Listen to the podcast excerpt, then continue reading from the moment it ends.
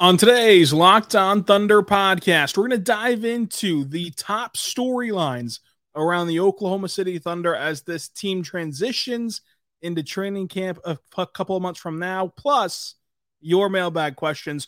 What's on your mind here in the summer for the Thunder? We'll talk about all that coming up on today's Locked On Thunder podcast. You are Locked On Thunder, your daily Oklahoma City Thunder podcast, part of the Locked On Podcast Network, your team every day.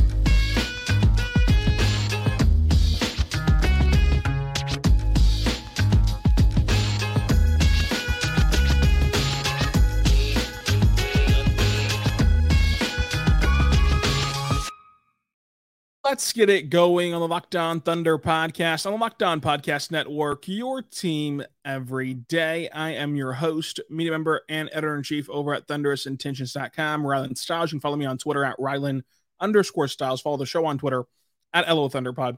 Email the show at Thunderpod at gmail.com. On today's show, we're diving into the biggest storylines heading into training camp, the best trios that could possibly form on this team, and lot of you had questions this week about the process of covering this team. So we'll talk about that as well because we're going to make this show about you. Anything you're interested in, we'll talk about because we're here for you every single morning, every single day, talking Thunder basketball. Subscribe for free across all podcasting platforms so you never miss an episode. You everydayers are so great at making sure that you are here getting this Thunder content every day. So I appreciate you. Uh, gonna be, of course, a little bit of a dry spell in the NBA, but there's still some things out there to be sorted out. The Dame trade, the possible James Harden trade, uh, and all the ripple effects from that. Plus, only a matter of weeks until FIBA World Cup, which will be very important for the Thunder. We have many representatives um, across the FIBA World Cup landscape with that. So after that, it'll be media day training camp. Everything else will be rolling in. So make sure that you roll it on and watch and listen and subscribe to Locked On Thunder anywhere you get your podcast from. Today is a mailbag uh, podcast. So let's get to your questions at MK325491. What is the biggest storylines entering training camp? So, you know, training camp will roll around here at the end of September and you know, we'll have media day, we'll have training camp for a couple weeks, preseason, and then it'll be go time. And some of the biggest storylines, I think, will be number one, first and foremost, of course, finding out what this roster looks like. We did a roster projection on last week's podcast. Many of you asked this week what the projection is. You know, who would I keep? Who would I cut? Uh, go back and listen to last week's podcast where we did the whole roster. We lay out the entire roster, gave who was on the chopping block, gave who I would cut, um, and, and, and kind of the rationale behind all of that. So for a more deeper dive answer, go back to that. But getting the actual answer in training camp will be a lot of fun and like very interesting. Uh, because I think that the Thunder are going to embrace that that competition and, and going to allow training camp to be a breeding ground for competition and, and allow training camp to be a spot where guys truly do earn um, their spot on the roster and maybe change some preconceived ideas of what the roster crunch will look like. Number two, I think who is going to have like a eye-opening leap. This team is still so incredibly young that like there's going to be somebody, if not multiple somebodies, who look entirely different from what we last remember of them. And you go back to even last year's training camp, Pokusevski, like Mark was speaking glowingly on Pokusevski, and, and, he's very much, you know, a, a measured coach. And, and, and when he talks, uh, I, I, think that, you know, you should listen because he says really good stuff, but also like it's not coach speak. And, and when he says stuff, it, it kind of ends up being true 99.99% of the time. And so with Poku, he, he was just going on and on about uh, how different Poku looks and how we wouldn't really even believe that this was the same guy if, if we were able to see what he was doing in training camp. And that translated to um, the, the season. And you know, until until his initial injury in December, Poku looked like an t- entirely different player. Like he looked like a more relaxed, a more comfortable player, uh, playing within the flow of an offense and not trying to do too much. He kind of cut out some of those blooper reel plays and, and, and made some some impactful plays for OKC up until that injury. So that was really evident right away. Uh, Kenrich Williams last year at training camp right away said that that J-Dub has all star potential. And at the time, I think that, that kind of got was you know raised some eyebrows and it was like, yeah, okay, you're just kind of uh, hyping up your teammate. But then lo and behold, we saw throughout this rookie season like, yeah, it wouldn't surprise any of us if J Dub eventually becomes an all star in this league. So f- finding out what the vibe is from the team, from coaches, from players, of who's taken a, taken a leap, I think will be the number two storyline to watch for Thunder training camp. And then number three would be Micic. Like, what what what does he look like in the NBA? Is his is his skill set translating, etc. What, what's the plans for him? I, I, think that we have a pretty good idea of what the plans are. He's going to come off the bench. Uh, we're going to talk more about his role coming up on this show, but like just seeing him play NBA basketball, like uh, you know, in preseason, and and then of course starting out his rookie season in the, in the NBA, that's going to be a big storyline. Uh, Chet, I think, will be a big storyline. Obviously, Chet being healthy. Uh, listen, you guys blow up the Chet Holmgren practice footages whenever we knew he was out for the season this past season. Uh, I cannot imagine the numbers that it's going to do whenever we know he's going to play and like we're watching him like practice and and, and people are excited about that. So uh, Chet playing center in preseason will be very fun and, and and to follow along with that throughout training camp. I'm combining preseason and training camp all into one bundle of joy for the sake of this question. And then lastly, is there any tell or any tipping toward rotations. And the reason I put this last is not because it's like last in terms of like interesting, but it's last in terms of like I don't think we're going to know anything at training camp because I don't think that the Thunder want to know anything until the end of the season really about rotations. Like they're they're going to explore this roster. They're going to play 10, 11, 12 guys a night, maybe more. Uh, and, and that's just going to be the deal for this year and for pretty much every year that Mark is the head coach. Like they're going to use the rotations and use the depth and explore the roster, and and and they want to get as many looks at different lineup combinations as they possibly can to know what works, what doesn't work, and if they can find anything to give them an advantage. So rotations are going to be a talking point all season long, this summer, this training camp, this regular season, etc.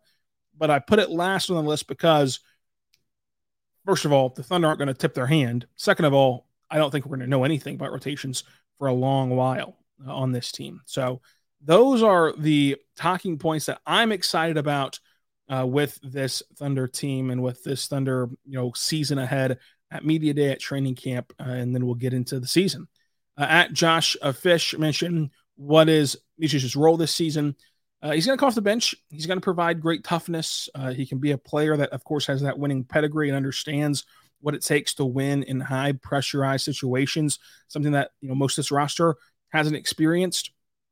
I, I think that overall, though, he's a very interesting player because he's going to help you navigate the pick and roll on the second unit and keep your second unit organized and allow them to extend leads versus let up or versus like you're just scrapping and clawing and praying you can survive the non SGA minutes. Instead of trying to survive the non SGA minutes, Micic will help you, um, you know, feel confident to an extent in the non SGA minutes. Uh, obviously, uh, non SGA minutes are always going to be worse than SGA minutes because SGA minutes are incredible, uh, but he can help bridge that gap very well, and he can do it at a better clip than what you had on the roster, say, you know, last year. Even the last year's team, of course, won 40 games and and made the postseason. So Micic's role will be that of you know off the bench secondary unit type of guy.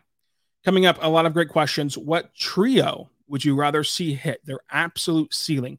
If you knew, though, that the other trio had to flame out, it's going to be pitting some of our favorite players on the Thunder team against each other, but we're going to have to talk through it all. Uh, plus, some questions about what it's like to cover the team, some possible trades the Thunder could make, and even some trade deadline talk all the way up here in July. But this is about you. So we're going to answer any questions that you guys have for the show. Uh, so we'll talk about all that coming up. But first, tell you right now, our good friends over at Prize Picks, folks. Prize Picks is incredible. I love Prize Picks because Prize Picks to me makes watching these games so much more fun and, and so much more intriguing because you know I try to watch non-sports stuff, but I just can't really find anything to get into besides watching old Seinfeld episodes. But at nighttime, you know, I like to just watch sporting events. And right now, there's only baseball happening. And so, how do you make a baseball game in the middle of July more interesting? To me, it's by using prize picks. I, I use prize picks at night, you know, prize picks app promo code locked on, prizepicks.com, promo code locked on also. And you get a 100% deposit match up to $100. And so whenever you go to prize picks, what you're going to be able to do is you pick two to six players and you just project where they score more or less than their prize pick projections, and you can win 25 times your money. That's all it is. It's just you versus those projected numbers. You're not competing with like sharks that do this for a living.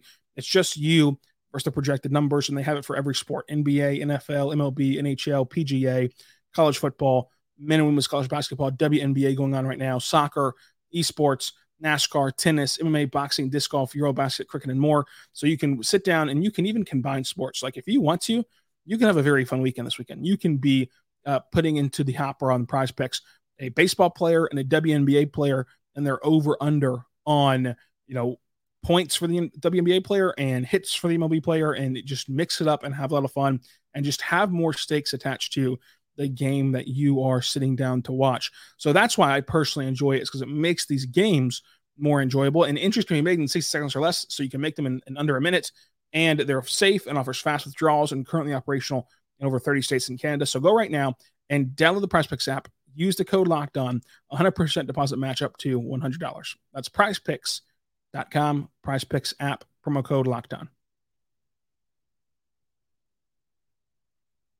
We're back on the Locked On Thunder podcast, on the Locked On Podcast Network, your team every day. Thank you so much for making us your first listen every single morning, every single day. We're here for you, talking Thunder basketball.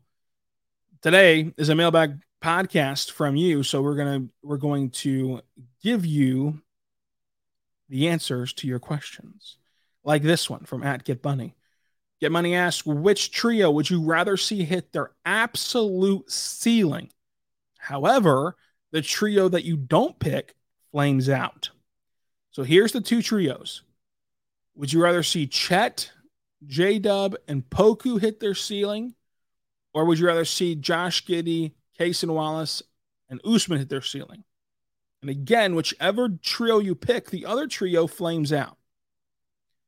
For me, when you're talking absolute ceiling, like the, the toppity top, toppity top 1% of what these players could be, it's not particularly close. I would I would go Chet, J Dub, and Poku because if Chet is hitting his top one percent ceiling, that means he's staying healthy. That means he's like a generational big man, and like he is just you know shot blocking, sh- you know scoring, playmaking, rebounding. Like he's doing all the things. He's doing all the things at that point. And like Chet alone is like incredible, you know, in that situation. Then you have J Dub. We saw what J Dub did as a rookie. If, if you take what he did as a rookie and you maximize that to his top 1% ceiling, that is a phenomenal player. And then Poku is the wild card here because he's never going to reach this ceiling. Like, remember, the, the appeal to Poku was he could be this seven foot ball handling, playmaking, floor spacing, scoring offensive threat who can protect the rim. So if, if you now all of a sudden have, you know, Poku who's doing that, Chet who's generational at all those things, and then J Dub, that's a very that's a very tough trio of top one percent uh, to beat whenever you get to pair them with SGA and pair them with all the other players who won't flame out, even though it'd be at the cost of Giddey, uh, Cason, and Ousmane.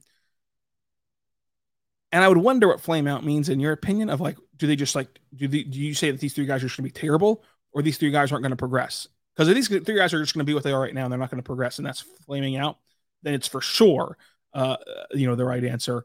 Uh, the, the, the the issue I think is Giddey's top one percent ceiling is incredible. I think that like he could be like a Jason Kidd type of player. Uh, Cason top one percent, really good player. Ousmane top one percent, really good player. They're just not as high as Chet, J Dub, and Poku. and If you're talking about the top one percent ceiling, what they can get to. Luckily for the Thunder, they don't have to choose this dilemma, but it is a very good question. Uh, and it's going to spark a ton of debates in the comments. I can already hear the comments, see the comments, visualize the comments of what absolute toxicity will be in there about this question. So good job from Get Money with that uh, question to uh, get people going.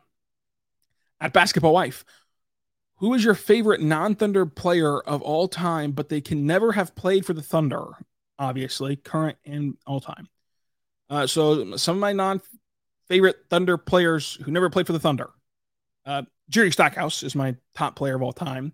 So he never played for the Thunder, and he's my favorite player of all time. So Jerry Stackhouse, Michael Finley, another one of my favorite players of all time, never played for the Thunder. Dirk, another one of my favorite players of all time, never played for the Thunder. And then th- those are like historic, you know, you know, all time.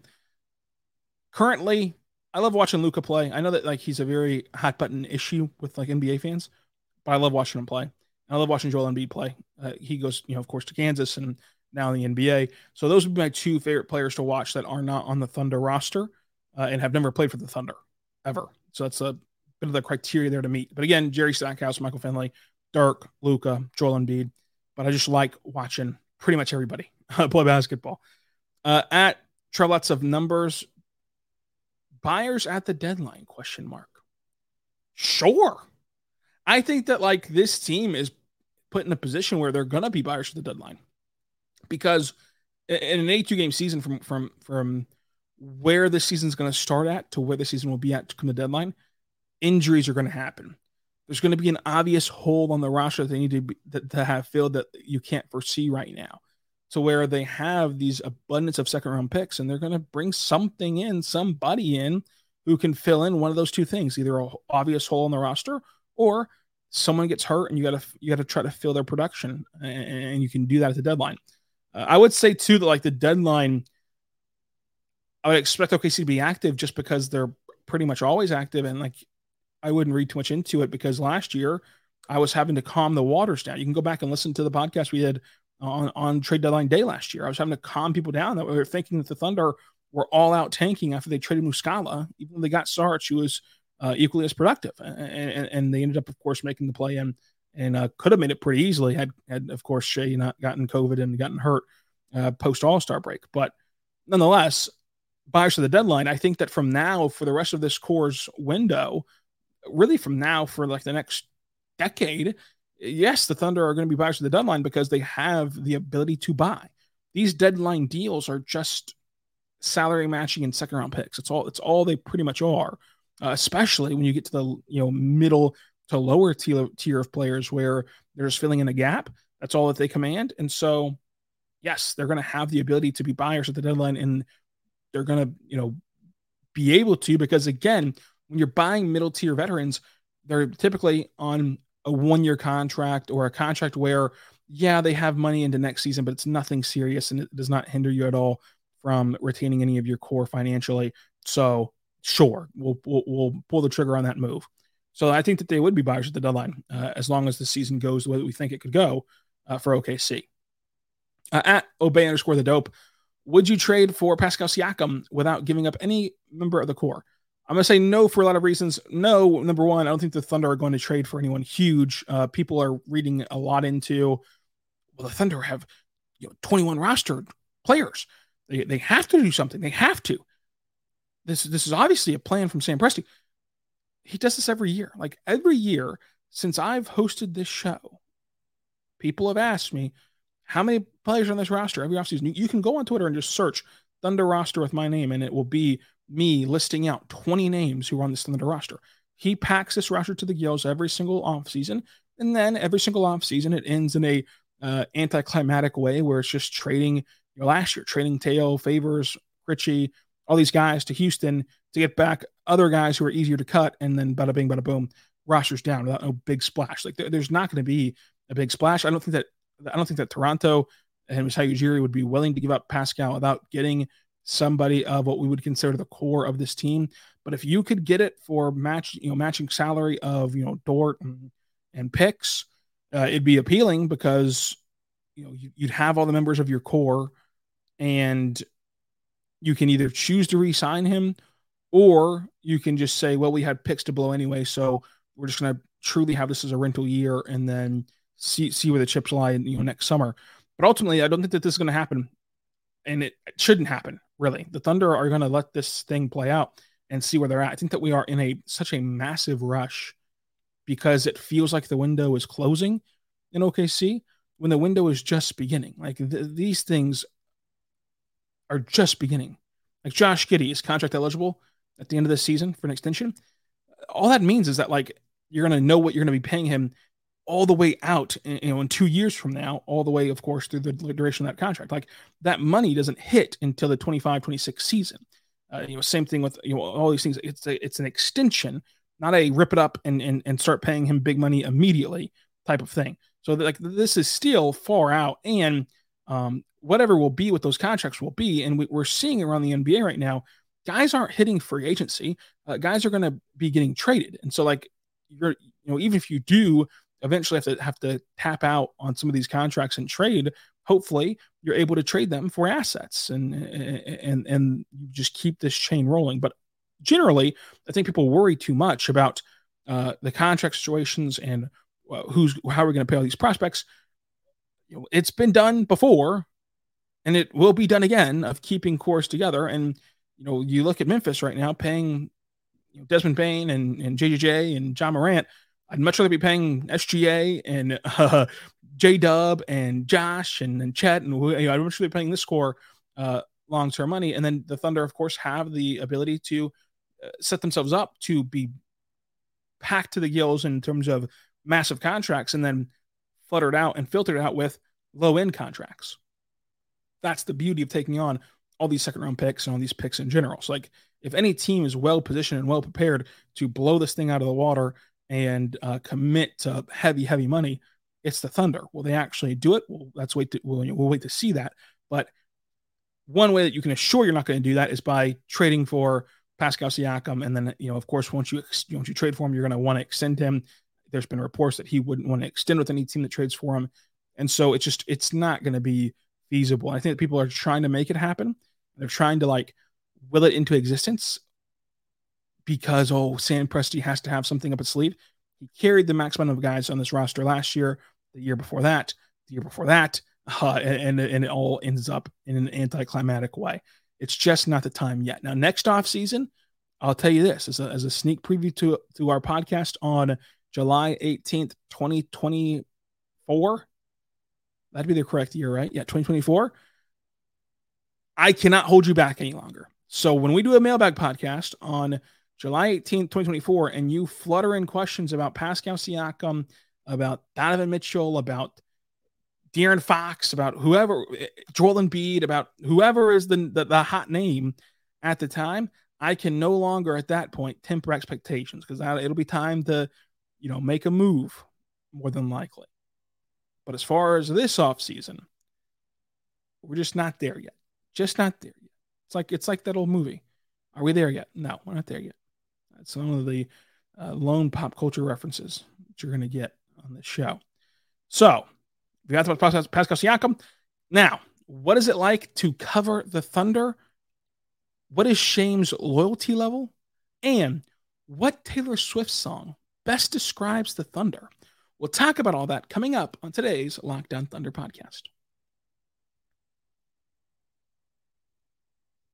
We're back on the Locked On Thunder podcast on the Locked On Podcast Network, your team every day. Thank you so much for making us your first listen every single morning, every single day. We're here for you talking Thunder basketball.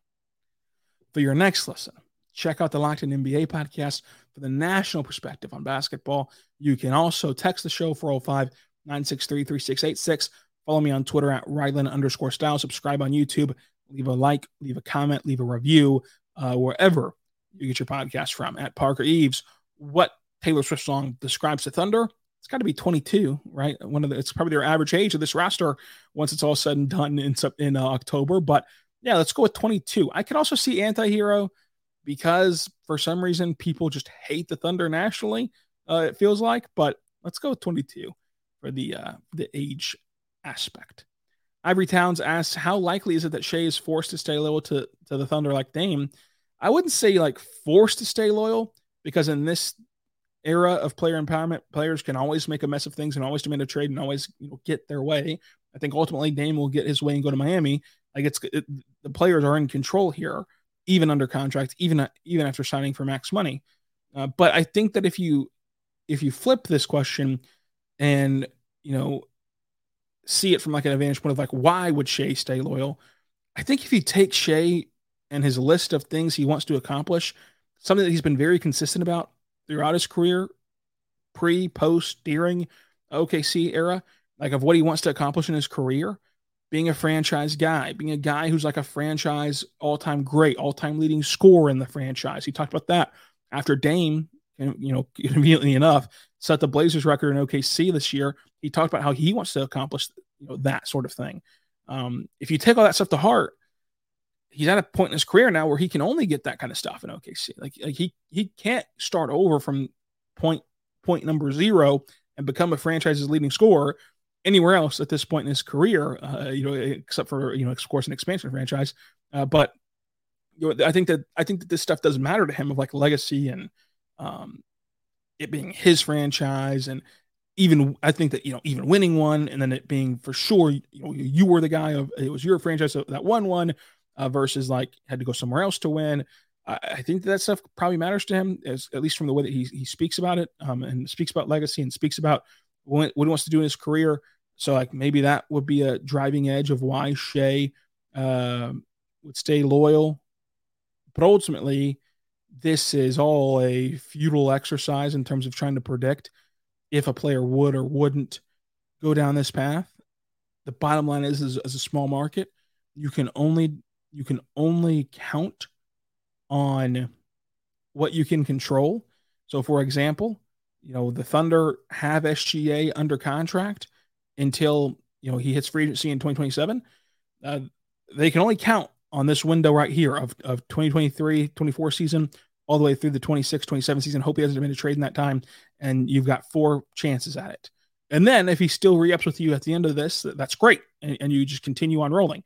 But uh, you can't count on that in a small market because things change so quickly uh, for these stars. So I think that the the driving force that the Thunder have in their back pocket with with keeping Shai loyal is there's going to be it's going to be hard pressed to find a better combination of a coach that Shai really likes, a front office that he trusts, a front office that he not only trusts but has the assets to, um, you know, surround him with talent and, and sustain talent around him uh, with with the right decisions, and then, as we mentioned, you know, the legacy aspect of like owning a franchise in the sense of like, you know, he has a chance to be the guy that that gets this franchise over the hump, uh, and that's really appealing, probably, uh, from what Shai has said. So those things I would think would factor into you know, why Shai would be loyal or how he'd be loyal. But at the end of the day, we never really know anything until until we do. Like we never know uh, Kevin Durant's going to go to Golden State until we do. And Kevin Durant wasn't going to be loyal until we knew. And so uh, predicting it is very very hard and nearly impossible. At O'Connell Keegan, who will take the biggest leap this season? So I'll have two answers to this. I don't know if it's like that's a cop out or not. I think I test who will look the most different on the court will be Ousmane Dieng. I think that he'll look, he'll look the most different to the eye when you're just watching a game. I think stat wise, Josh Giddey could just, and, and I think he will, just absolutely feast. And like you'll look at his basketball reference page after the season's over and like he'll shoot up and assist. I, I think that he'll continue to get better shooting the basketball from beyond the arc. Uh, I think that the game will open up for him offensively in terms of scoring too, just by product of like, you know, the defense is being more stretched thin with lineups that he's a part of. So I, I think that Josh Giddey could have a really big renaissance in terms of like his his just pure raw box score, uh, all stuff watching him that we knew he could do. The box score will catch up to him versus like Ousmane Dieng, where like I think that watching him, you'll see a big difference, even if the box score is still lagging behind a little bit. Uh, Charlie asked, with rumors of expansion uh, coming to Seattle and Vegas, how does it impact OKC? Uh, it doesn't really matter where they put them for OKC's sake for all intents and purposes because even though there's two West teams, they would likely move out Memphis or, or Minnesota or New Orleans and not OKC. So someone will get kicked to the East, but it won't be OKC. Uh, you can only lose two players at a maximum, so you can only protect eight players. But you know, for example, in the expansion draft, Seattle and Vegas are going to be drafting players from from these teams. So every team will protect eight players. The players left unprotected will go into the expansion draft. From there, Seattle and Vegas will, will pick those players and fill out their roster. The thing is, Seattle can pick one player from OKC and Vegas can pick one player from OKC, but they can't pick two or three or four. So, like, you can only lose two players at a maximum uh, of your unprotected players. So, that's how it impacts OKC. And we talked about kind of uh, who do we protect uh, last week on this podcast. So, go back and listen to that as well. All right. Now we get into some questions about covering the team and kind of personal journey stuff. So, if that's of interest to you, here we go at Thunder Hardwood, what would be or what has been your journey to get here?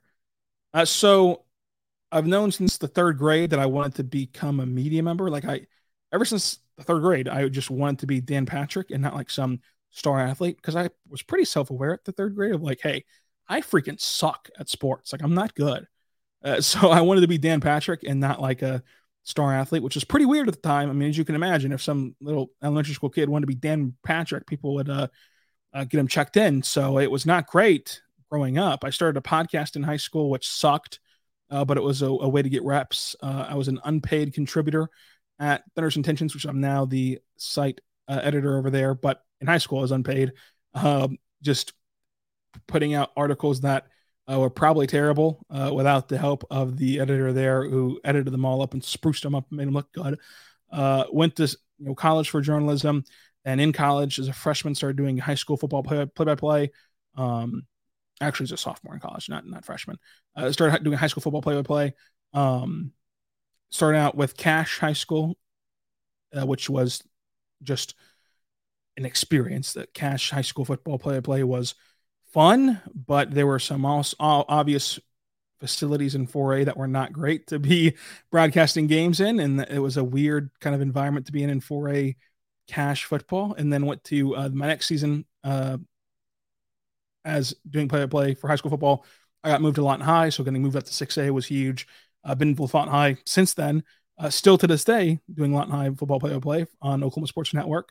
Uh, and then simultaneously with that, I started doing uh, sports information stuff at my university. So I would broadcast their games on play by play for my college, uh, did press releases, stuff like that, sports information stuff, which I, I would encourage everyone uh, if you're going to school for this and want to do this, no matter what school you go to in the entire universe, go to their sports information office. I guarantee you they need some help and you can get some really good experience doing a multitude of things broadcasting, uh, podcasting, pre- press releases, content, graphic design. Like they do everything at sports information offices. So like go there, you're gonna find work, you're gonna find reps, you're gonna find just you know stuff there to help you uh, get better at this. Uh, and so uh, then a- after I started working in sports information, I'm university.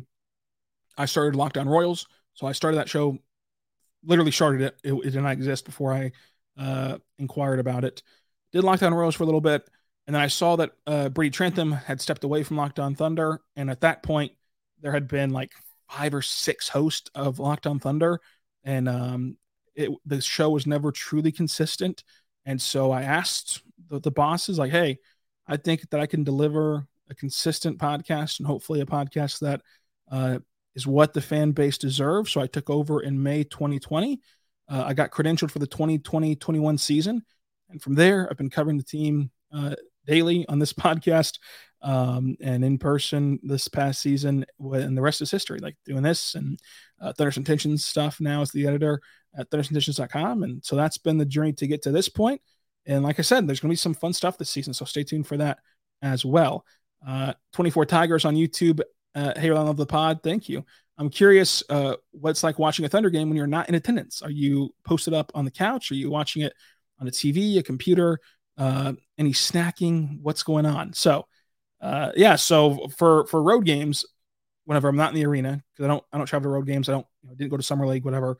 Um, I'm just sitting here at the battle station, and I've got six screens in my office from you know left to right, far left. I've got the Thunder game on a monitor, uh, which is on roughly a five second delay um, on this screen, and then to the right of that, I have uh, stats up during the season. I have court side, which is like you know what what you see on the scores table, like up to the second uh, stats of what's happening, uh, which helps me stay locked in there.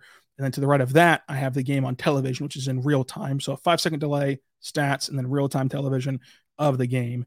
Uh, and then to the right of that, I have the most important game that ties into the Thunder of the night. So uh, whether that be you know a game between Minnesota and Denver that ties into the standings or whatever, just to keep an eye on what the score is and like how how it can maybe directly impact OKC, or just the best game of the night that's not the Thunder, just to kind of keep an eye on what's happening around the NBA during stoppages uh, for the Thunder game. Then on my actual computer screen, I'll have TweetDeck pulled up, uh, and then I have a journal off to the side right here that I'll be taking notes on um, throughout the entire game of different you know different plays and different highlight points that I want to talk about on the show. Uh, I'll be having no snacks during the Thunder games because there's not time to have snacks, but I do drink a ton of water uh, and a ton of coffee, I should say. I should drink more water, but a ton of coffee. Uh, on road games, I try to go out to Starbucks and get a couple of venti uh, coffees before tip off, but I at least make two or three Keurig coffees during games to be wired up for the game and wired up for the podcast afterward. So then, you know, not snacking, just drinking coffee and water. Then I laid out my whole setup here uh, of what's on the screens. After the game ends, I'll uh, take my notes from physical paper and put them on a Google Doc sheet and organize them uh, while I'm listening to post game to see if there's anything notable that was said about you know a certain moment in the game or injury updates, whatever. Uh, and so then I'll translate the notes from hard copy to digital copy. Uh, after I do that, I'll make the thumbnail and backdrop. So the backdrop you see right here about the rundown of what's on the show today, etc. Then the thumbnail up for YouTube. Then I'll write up the description for the podcast. You know, on today's show, we're going to talk about this, this, this, and this, this. I'll record the show, and then that makes uploading it very easy because at the end of as soon as I hit done recording, I just go to YouTube. I go to our podcasting hosting site, upload the files, and I already can just copy and paste the descriptions now that I've already written them out. Hit the thumbnail in there, drop the ads in there. Bada bing, we're done. We're uploaded. You get the podcast as as fast as possible at that point, um, and then wrap up some some work on the site for you know, you know game recaps and everything else, and then that's it. It's over with. So that's what it's like to cover road games uh, whenever you're not in the arena. At Thunder Wilker, what are your stats that you're putting up in an NBA game for a 48 minute game as a number one option? Well, let me put it this way Daniel Bell, if you've heard some buzzing on the desk, Daniel Bell is currently blowing up my phone. There's 14 messages. I just looked. There's 14 messages from Daniel Bell about putting together another media game. And uh, if you made me the number one option for 48 minutes at the media game, I would dang near have no stats. I uh, certainly will not have any stats at all during an NBA game, besides maybe a couple fouls, just because I'm in the way. And uh, a blocked shot, my shot that got blocked, not that I blocked the shot. Um, what else could I do? I could maybe get a screen assist if we're being extremely lenient. Like, so if like I pass to Shai, right?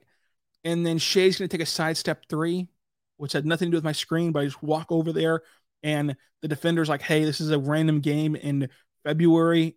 It's and I have no idea why they're letting this kid play who's terrible and just stupid looking. I'm not even gonna try to close out, and I just brush my shoulder against him and they count it as a screen assist. I could probably get one of those. What else could I do? It's pretty much it. Now, I will say, I would lead the league in vibes. Like you, this, this anyone at the media games can attest to. I will hype you up. Like I am the ultimate hype man. I'm, I'm the best teammate to have as a hype man because I will just be in there talking and and and and, and bringing the juice energy wise because I can't do anything else. Literally anything else. Uh, at love, I, I love OKC Thunder. Uh, what does your life look like in the summertime as things cool down for the Thunder? Luckily, in the NBA, is not like the other sports. Like in the NBA, it's like a month of dead period time, and then you get like content again uh, to talk about. But uh, I'll go back and I'll watch every possession on Synergy of Cason Wallace and, and Keyontae Johnson and Micic, uh, all the newcomers, just to get a firm grasp on like what they did, every possession, what they did last season uh, for their respective teams. I love watching like the NBA TV, like they start doing like a countdown of like replaying old games. And I left on that on, like just to have it on while I'm doing other work throughout the day. Uh, and then I try to like look at look at different things and like hone in on different things. So, for example, just as a quick one, um, Keyontae Johnson at, at his rookie presser said that he wants to improve his turnovers. So I will go to Synergy this week and I will uh, load up every single Keyontae Johnson college turnover, every single turnover he's ever made in college. I'll load it up and I'll watch every single one of them and I'll watch them over and over and over again. And I'll try to see like, is there a common theme? Like when he's doing this, like this is why he turns the ball over. Like for example, Darius Bazley, like Darius Bazley is going to drive and, and spin around. He usually, usually loses the ball. Is there something like that with Keyontae Johnson? Like this is why he's losing the ball. This is how I would imagine he's going to try to fix it by his own accord. Um, I'll try to do that for like different topics that, that are very high strong and, and well thought out. Uh, I try to find again non-sport stuff to watch, but I typically just fall back on watching Seinfeld over and over again, and can't find anything else to watch. And then uh, I do follow football like as just, just a pure fan. Like I, I don't have to be some total total obs- obsessive media member. I can just be a total fan and relaxed. So I do watch a lot of football with my dad, and and we follow the Chiefs and Tennessee and Kansas football, and then of course follow OU and OSU to see what they're doing, just because like they're local and just to not be a total idiot in the market. But uh, yeah, Chiefs, Tennessee, Kansas, uh, OU, stuff like that. Watch them um, just to have something to do until until basketball returns, and then before you know it, basketball is back and, and we're cooking. We're cooking again. Uh, at Cade Kimball, my guy who carries the 2K squad. Obviously, me. I carry the 2K squad, uh, but sometimes Cade does carry. I'm not gonna lie, but but me and Cade are like Tatum and Brown, where it's like one of us is gonna carry that night, and the other one's gonna play good. And we have capable guys around us. It's not like the guys around us are terrible, but we're gonna be the the guys on the team. Other guys around us are gonna be, you know, solid players. It helps us win. Helps us win games. Uh, and then last one from Matt Parker Eves. What is the order from Whataburger and and Braum's? I actually don't like Braum's food except for breakfast food. So a sausage biscuit is the order from Braum's. I don't like their like you know, lunchtime dinner time food at all. Uh, I do like the birthday cake ice cream though uh, for for their ice cream. And then from Whataburger, a number two with cheese, very plain and simple. No uh, no mustard. Switch the mustard out with ketchup. Uh, but there you go. So you have it there. Your mailbag questions all answered here on today's show. Uh, so continue to subscribe and listen to Locked On Thunder for your fix of Thunder content during the off season because we're here for you every single morning, every single day. And until tomorrow, be good and be good to one another.